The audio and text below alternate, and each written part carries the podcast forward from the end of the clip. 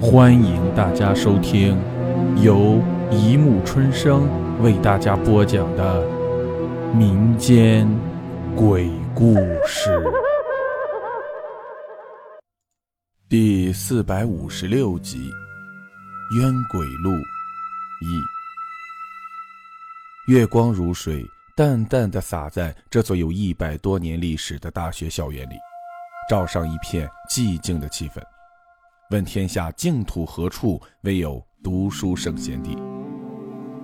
自修室里灯火通明，一片书香默契，一片宁静幽宁。大家都在埋头苦读，为冲刺期末考试而努力。可恶！何建飞一翻书包，才发现最重要的英语书忘在了宿舍里，带来的是八百年前早已经考完的体育理论。他不由得埋怨起旁边的舍友张传勋来。都是你催什么催？你看我考体育理论博士都绰绰有余了。张传勋嬉皮笑脸地说道：“你英语那么好，不用看了。”一边打开书包，突然他低呼一声：“哎呀，死了！我也把体育理论带来了。”何建飞笑得趴在桌子上，怎么都起不来。张传勋说道：“哎，不行啊，我一大堆作业都没做完，我看我得回去拿。”何建飞说道。可是宿舍离这里太远了，你一去一回起码个把钟头。张传勋笑道：“哎，不用怕，我前几天刚探到一条小路，叫赤岗顶，不用二十分钟就可以到宿舍了。”何建飞笑道：“哼，那你去吧，顺便……哎哎，我我的。”时钟一分一秒的过去了，何建飞都快把那本数学书翻烂了。已经过了两个小时了，张传勋还没有回来。何建飞想，这个家伙也许走得太累了，干脆待在宿舍不走了吧。哼，我英语要是补考，一定找你算账。待在这里百无聊赖，不如走吧。回到宿舍，却见一片乌漆抹黑的，并没有人。何建飞有些诧异地开了日光灯，见两本英语书还端端正正地摆在原来的地方。张传勋的书架上，除了放书包里的那几本书之外，也没见少，何建飞摇摇头道：“这，哼，一定是跑到别的课室里去了。”他拉过一把椅子，拿起宝贝英语书，就开始在嘈杂的环境中开始了艰苦的背诵课程。背到了十二点，张传勋还没见回来。何建飞皱了皱眉头，难道去了通宵课室？那可真是太阳从西边出来了。不管他了，我熬不住了。要先行一步去见周公了，传讯同志，你慢慢的读吧。半夜，何建飞硬是被风铃的高分贝响声从梦乡里拉回到现实中来。我天，这么大风，可能快要下雨了。这烂招魂铃，有鬼来响，没鬼也来响。何建飞正在咒骂着，突然发现蚊帐远处立着一个模模糊糊的身影。何建飞叫道：“哎，传讯，你回来了。”那黑影并不搭话，只是一步一步的向前走来。何建飞又叫道：“传讯，你怎么了？干干嘛不说话的样子？”黑影仍自顾自地向他一步步走来，并不搭话。何建飞瞥了一眼，见招魂铃响得更欢了，他心下警觉，沉声喝道：“何方厉鬼，敢来吓人！”一边说，一边猛地拉开蚊帐，黑影却已不见了。何建飞狐疑地环顾四周，这时门外却有了动静。一阵低声的抽泣传入耳内，何建飞松了一口气：“哼，传讯，你吓死我了！你怎么了？发生什么事了？来，你告诉我，我来帮你。”拉住门柄想开门，却发现门上了双锁，是昨晚他亲手锁上的。门早已上锁。房内先有了黑影，门外后有哭声，招魂铃的异常响声，那哭声明明是传讯的。何建飞不觉有些手抖，他缓缓地用钥匙开了锁，缓缓地拉开了门，低声叫道：“传讯，你……”说了半句，他就呆住了。门外空荡荡的，一个人影也没有。他觉得有点奇怪，明明听见有哭声的，跑得这么快。突然，房内传来了一声巨响，砰！何建飞连忙回头看时，却是张传勋的那本英语书掉在了地上。他再向门外望了一望，见毫无动静，只得重新上了双锁，捡起英语书，回到床上，继续睡他的大觉。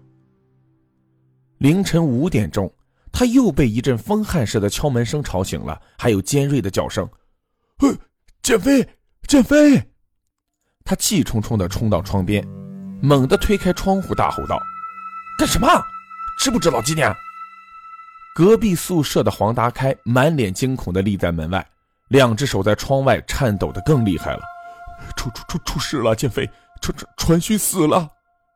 霎时，何建飞犹如脑内响了一个闷雷，一片空白。黄达开还在自顾自地说：“就就就死在那条小路上，满脸惊怖的。呃，听说眼珠都爆出来了，啊，脸上都是血，又找不到伤口在哪儿。公安局来了一大堆人，校长也……”何建飞一把抓住黄大开：“几点死的？”黄大开一愣：“呃，法法法医说应该在十点到十一点之间。你你问这干什么？”何建飞一拳捶在窗棂下，震下许多灰土来。十一点死的，那半夜来的，一定是传讯的鬼魂。他来向我报信，可恨我还没有明白过来。又又有人死了吗？逃不掉的，每年都一定要死几个才行。逃不掉的，逃不掉的。那你去了没有呢？假如你心存怨恨。就全部发泄出来吧！黄大开悄声说道：“又又是那个神经师兄。自从他女朋友不明不白死在那条小路上，哎，他就变成这副模样了。”何建飞快速开了锁，打开门，一阵风的向楼上冲去。没几下，便见到那师兄在前面慢慢的走着。呃，师兄，请留步。何建飞喘着气道：“我我我想问几个问题。”那师兄摇着头道。不不用问了，有谁会相信呢？何建飞道：“人死为鬼，鬼死为贱，我信。请问每年一定要死几个？这句话到底什么意思？为什么会逃不掉？”那师兄转过头来，一双小眼在高度近视眼镜后闪着诡异的眼光。我不知道，我知道，还还会这样子，还会怕死人吗？我只知道。那条小路早在几十年前就被私下称为冤鬼路。冤鬼路，怎么会取这么可怕的名字？我我怎么知道？传说在夜深人静时走过这条小路的人，一定会满脸惊恐、血流满面的死在路上。他不信，一个人去了，最终怎么样呢？你知道吗？他临死前拼尽全力的跟我说了两句话。一定要死的，逃不掉的。是是的，逃不掉的，绝对逃不掉的。那师兄呵呵的笑着，慢慢的转身走去了。何建飞立在当地，像石头一般一动不动。一定要死的，逃不掉的，一定要死的，逃不掉的。他反复咀嚼着这两句话，觉得那个女孩临终前好像要拼命暗示些什么。但是语句太模糊了，他茫然了半晌，才慢慢的走回宿舍，想找个人再仔细问一问，却发现周围人已经都去看调查。他一屁股坐在床上，心中若有所失。